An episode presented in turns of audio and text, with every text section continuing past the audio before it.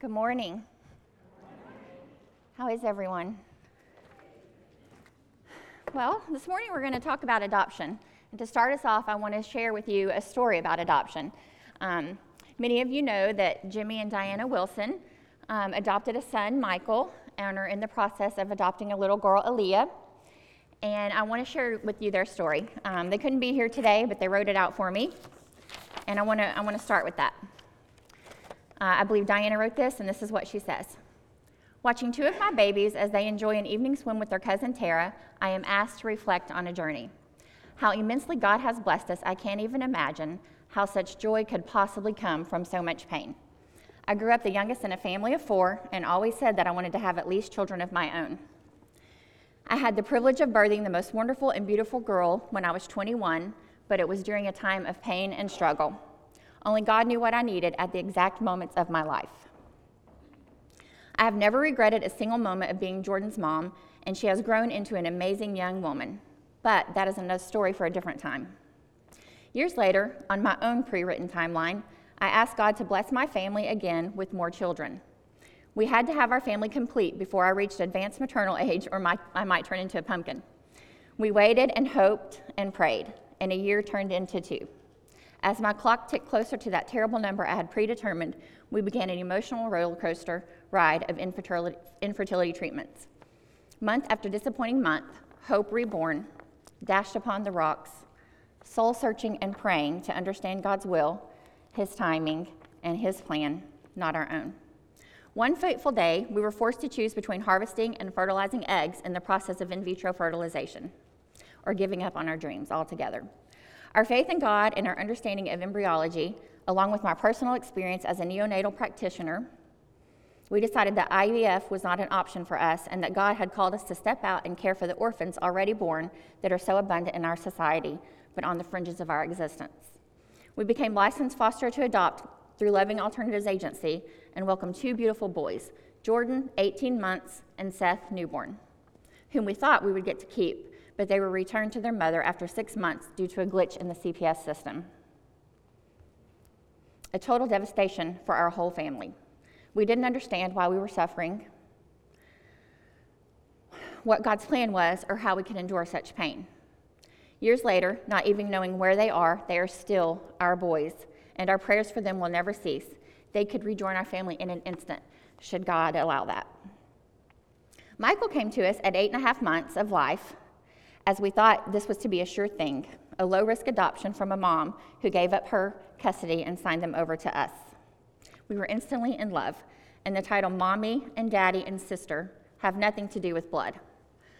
Our sure thing turned into a three and a half year struggle with a judge who does not believe in termination of parental rights and believes he is above the law. We prayed and worried and cried and worried some more.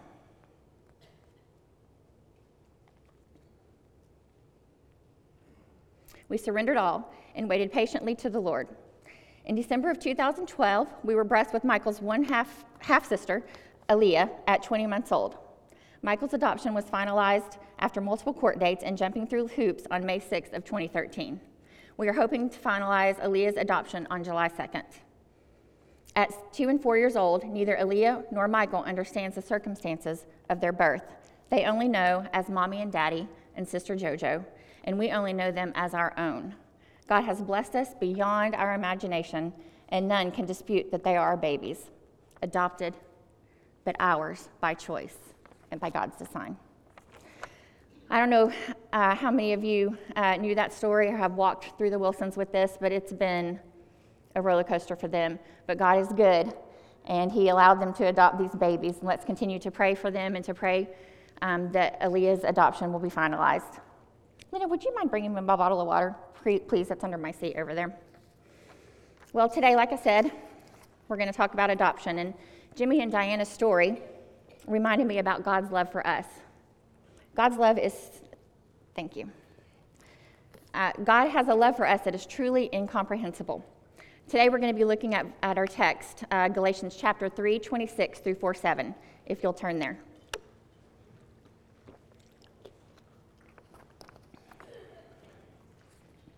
You are all sons of God through faith in Christ Jesus. For all of you who were baptized into Christ have clothed yourself with Christ. There is neither Jew nor Greek, slave nor free, male nor female, for you are all one in Christ Jesus. If you belong to Christ, then you are Abraham's seed and heirs according to the promise. What I am saying is that as long as the heir is a child, he is no different from a slave, although he owns the whole estate. He is subject to guardians and trustees until the time set by his father. So, also, when we were children, we were in slavery under the basic principles of the world. But when the time had come, God sent his son, born of a woman under the law, to redeem those under law, that we might receive the full rights of sons. Because you are sons, God sent the Spirit of his Son into our hearts, the Spirit who calls out, Abba, Father. So you are no longer a slave, but a son. And since you're a son, God has also made you an heir. Well, the past couple of weeks, Pastor Matt and Pastor Garen have been teaching us what is going on right before this passage. The Apostle Paul, the Apostle Paul is defending himself against a group of conservative Christian, Jewish Christians um, that were teaching works um, by faith, or works with faith. Uh, the people in Galatia were told that they, they, were, they were to be right with God um, through faith, but they had to finish it up by works. Um, Paul was, that was totally opposite of what Paul was teaching. Paul was teaching that they didn't come through faith through their Jewish heritage, they came through faith for their love of Jesus Christ and their trust in, trust in Him.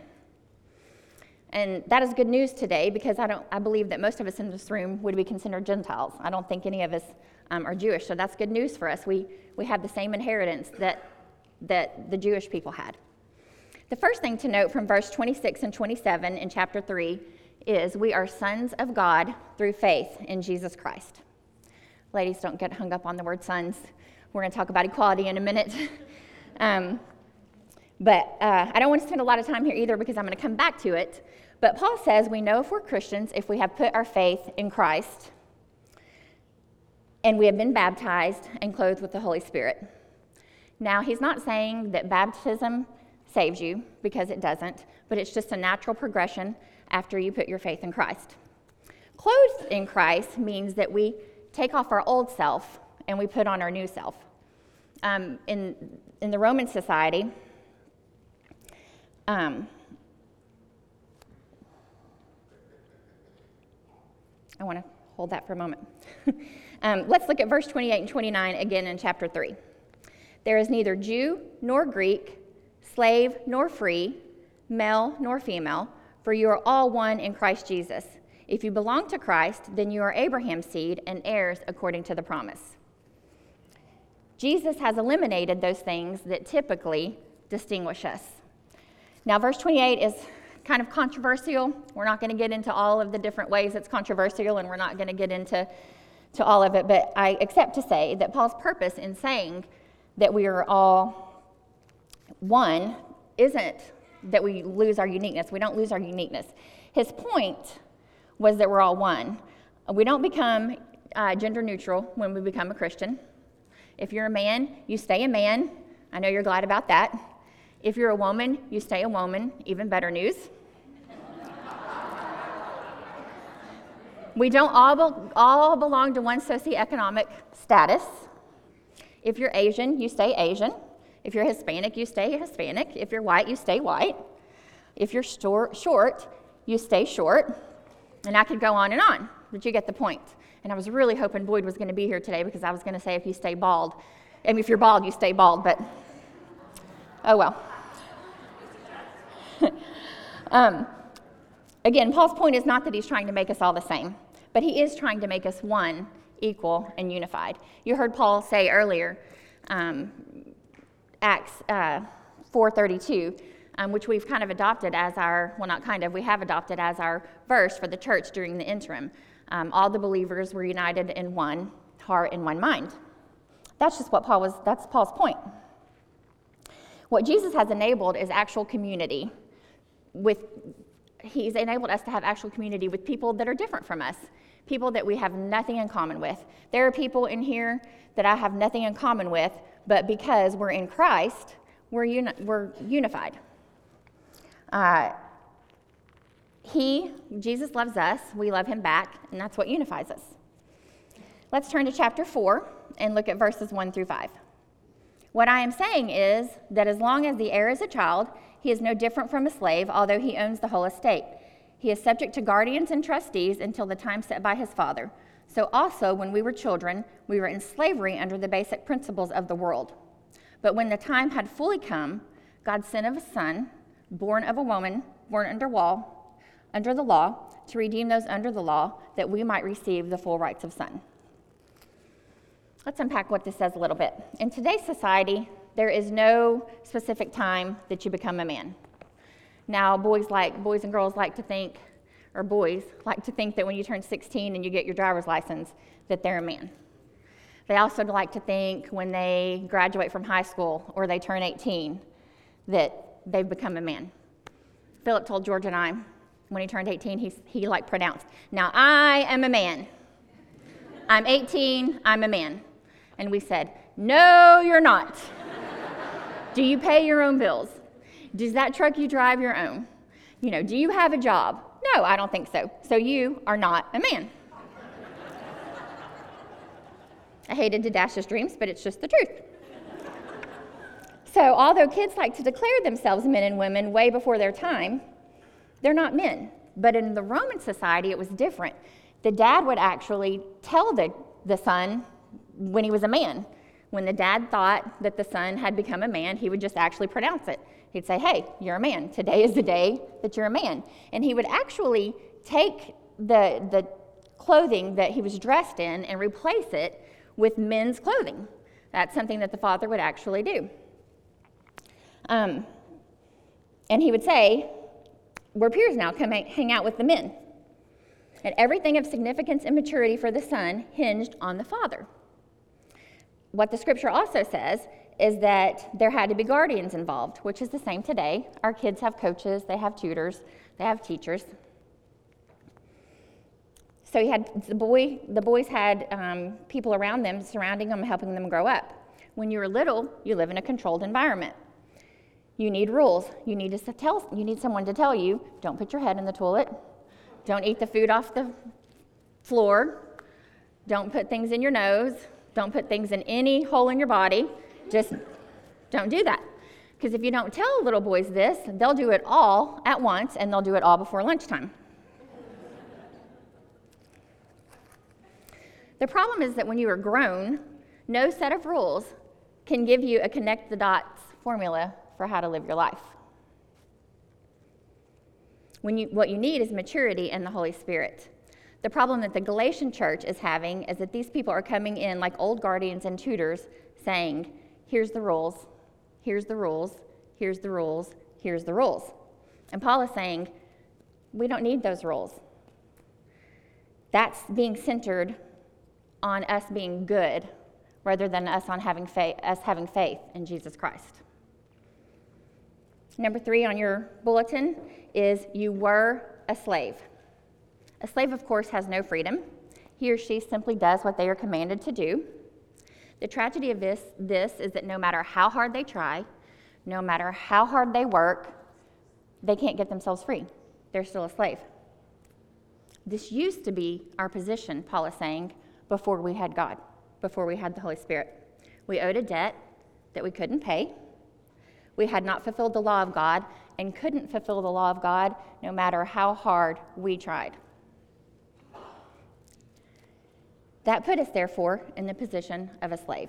Even the best effort of our most devoted life, no matter how hard we tried, we could not get out of the position we were in. You were a slave, and I was a slave. You ready for some good news? The good news, the gospel, is that God has acted to win your freedom. What has God done? Look at verse 6. He sent his son into the world, and he spent sent his spirit into our hearts. You were a slave, but God has acted. In this decisive way, he sent his son into the world and has sent his spirit into your heart. And so now you're a different position. You're a son. You're no longer a slave. All your debts were canceled, and you were instantly given a new status. Let's look at verse 7 in chapter 4.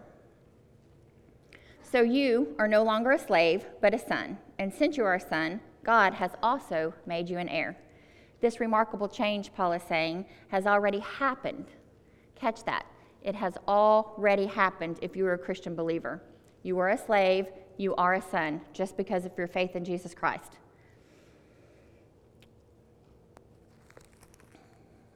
Now, I think that most of us here today would say that we are sons of God through faith. We would say that because we've accepted Christ, we know that we are free. That's what we would say anyway. But I have to wonder if we don't live like we're slaves still. Even though we know in our heads that we're free, we still live like we're slaves. You see, the gospel is more than forgiveness for the past and heaven for the future. It means that today, right now, we are heirs in God's family and we have all the rights and privileges that come with that. It's important for us to comprehend because if you're anything like me, your mind will often be on the fact that there is still so much that God has to do in you and in me. I'm so far from being conformed to the image of Christ. There is so much that I, I, I still have to do and that God still has to do in me. And we're drawn to that. We're naturally drawn to that, um, that part of it. We have to remind ourselves, it's good for us to remind ourselves that God has already made us free in Christ. And freedom, faith, means believing that the, these things are true. It means believing it. We have to believe it. So many of us live in defeat. We don't believe that God says we are who He says we are chosen, adopted, favored, forgiven. That's, what, that's who God says we are. Oh, we believe it for other people. I, I, I believe it for every one of you in this room. When it comes to myself, I believe that I'm going to strive to be who God says I am. But do you see the difference? We don't need to strive because we actually are already in Christ who God says we are. And I can't help but think part of the reason that we're still living in slavery, even though we're free, is that we don't have the correct perception of God. I wonder if some of us have trouble thinking of God as a father because they grew up without a father, or because their father was an authority figure. Their father was the rule maker and the judge. And you see God as being distant because your dad was distant. You see, some of us don't have a good relationship with our earthly father, and so we can't imagine what our heavenly father is like. We can't imagine that He's good and kind and giving, that He's not a boss, that He's not a taskmaster, that He's not, that He doesn't want a time card from you saying how much time you spent in prayer this week, how many times have you read your Bible this week, how, much, how many hours have you given to service this week. That's not who He is, that's, that's not God. I can't be further from the truth. Let's look at verse 6 again. Because you are sons, God sent the Spirit of His Son into our hearts, the Spirit who calls out, Abba, Father. Do you know what Abba means in Aramaic? It means daddy. What a portrait of intimacy, right? And that's what God wants with us intimacy. Let's briefly look at one of the most profound pictures of the love of the Father. It's the story of the prodigal son, and it's found in Luke chapter 15. Jesus is telling the disciples a story about a man and two sons. Actually, don't make me laugh. And the younger son decided that he would just like his inheritance now. Hey, Dad, can you give me my inheritance now? Hey, Dad, can you give me my inheritance now? Darn it. So he, his dad, even though that was really dishonoring his father, his dad went ahead and gave it to him. Well, the son took everything he had, the inheritance and all of his belongings, and he went to a, a faraway land. And guess what he did with the money? He lived wildly, he got drunk, he had parties, and he squandered away every single penny that his dad had given him and everything that he had, that he had taken with him. He had no money left. He didn't know what to do. He was desperate. So he thought to himself, I will ask my father if he will just accept me as a slave. I, I know I've dishonored him. I know he won't take me back as a son, and I don't have any right to ask, but maybe he'll accept me as a slave. Let's look at verse 20, Luke 15. In, in my version, I'm going to read us out of the ASV, ASV Bible. It says So he got up and came to his father, but while he was still a long way off, his father saw him and was moved with pity and tenderness for him. And he ran and embraced him and kissed him fervently. Now, speaking of kissing, Ashley does not want me to tell the story, which is why she's laughing. But I told her I had to tell it. Because when I read this, when I read that version of the ASV that says kissed fervently, I thought of this story. When she was in kindergarten, and George uh, was up here at band rehearsal one Wednesday night, and she was up here for kids' activities. And um, when they came home, she said, Mom, guess what? And I said, What? And she goes, This is when the Patricks were here. And she said, uh, I kissed Brennan. I said, You did? And she was like, Yeah. Well, I was like, Okay, good. She's in kindergarten. He's a couple years old, no big deal. And she said, Mom, I kissed Brennan a lot. And I was like, You did? And she was like, Yeah. And, and, and so the more she talked about it, uh, you know, I was kind of half listening and I finally was like, Where were y'all? Where was daddy? Where was Sean? And she goes, We were under the pool table upstairs. She said, I bet we kissed a hundred times. And she, she was not ashamed. She had no, no, no fear. She said, He sticked his tongue in my mouth, and I sticked my tongue in his mouth.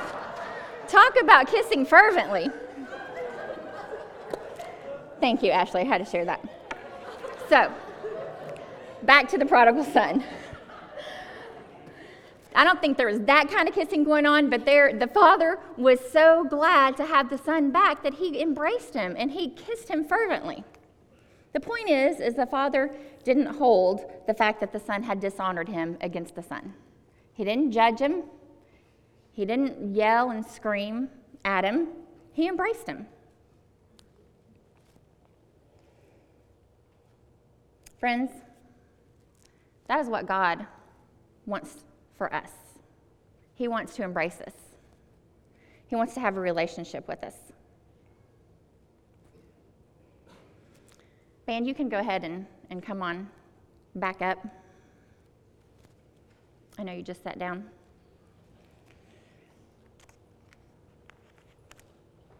This is my final point. Let me ask you something.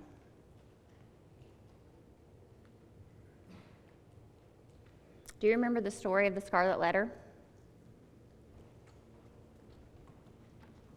What label are you wearing today? Sometimes we revert back to wearing labels from our past. Sometimes Satan whispers labels to us, and sometimes other people label us.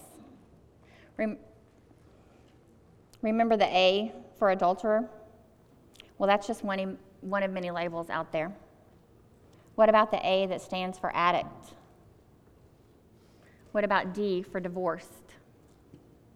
Or S for shamed? C for crazy? L for lazy? B for bankrupt? R for regret? F for fired or forgotten? You for unloved or unwanted. Let's talk about the multiple letter labels FOG, full of regret, POM, pregnant outside of marriage, NGE, not good enough. Has anyone been slapped with the label DWI? JB for jailbird, TP for ter- terrible parent Maybe you have even worn multiple labels at times. You know what? Those labels don't define who you are. God is the only one that can define who you are. You can peel that label off today. God wants to remind you that He sent His Son into the world and He sent His Spirit into our hearts. You've been adopted. Just like Jimmy and Diana adopted Michael and Aaliyah. And they're their kids. They love them like their own. They are their own. They love them unconditionally. God has adopted you as His own, and He loves you unconditionally. You've been set free. You are a son. You are a daughter of the one true King. Do you believe that today? 1 John 3 1 says, See what great love the Father has lavished on us, that we should be called children of God, and that is what we are. Can you imagine what your life would look like if you really understood the fact that you are a son of God, that He loves you intimately and wants a relationship with you?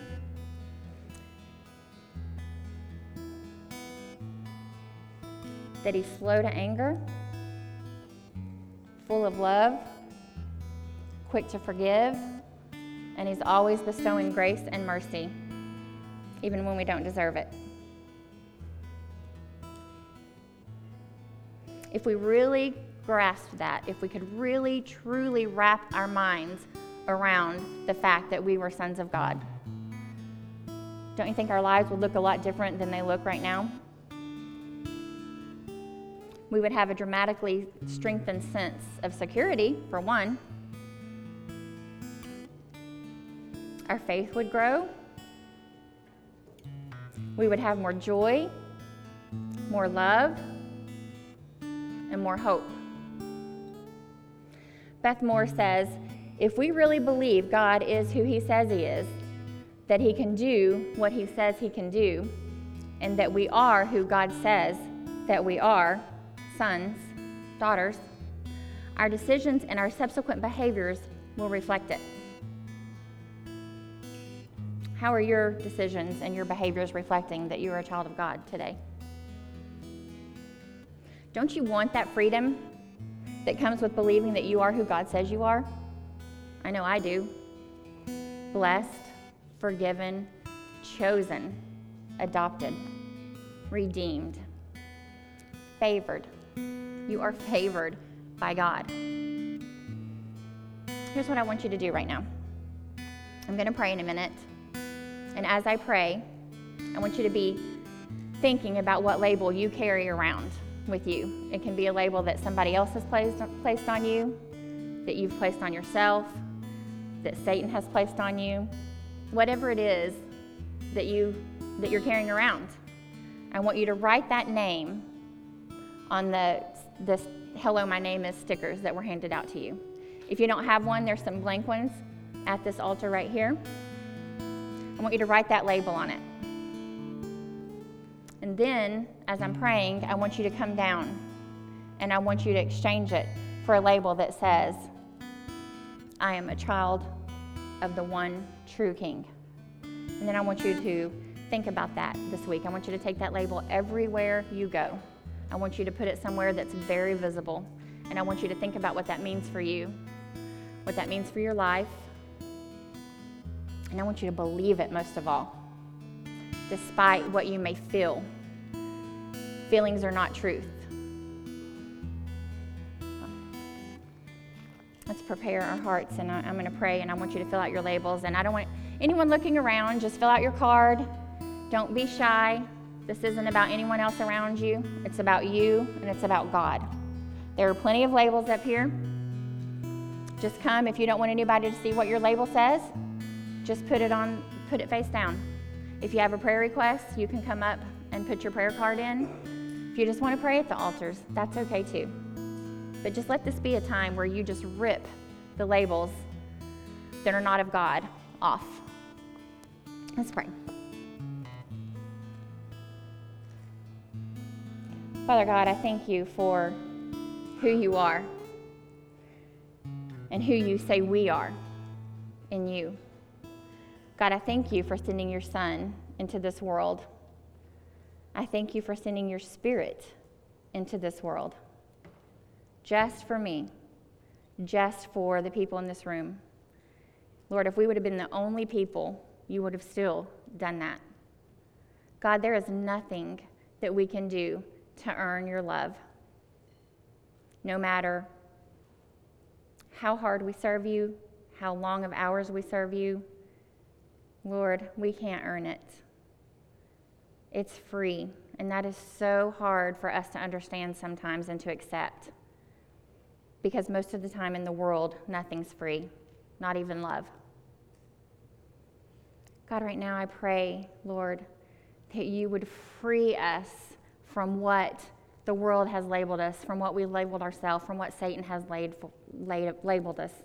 God, would you just help us to wrap our minds around the fact that it's done, it's finished, we are free. We don't have to live in our habits, we don't have to live in our addictions, we don't have to live in our sin. God, you have given us the power not to do that. Lord, help us truly grasp that. Help us to not only grasp it, to apply it to our lives, Lord.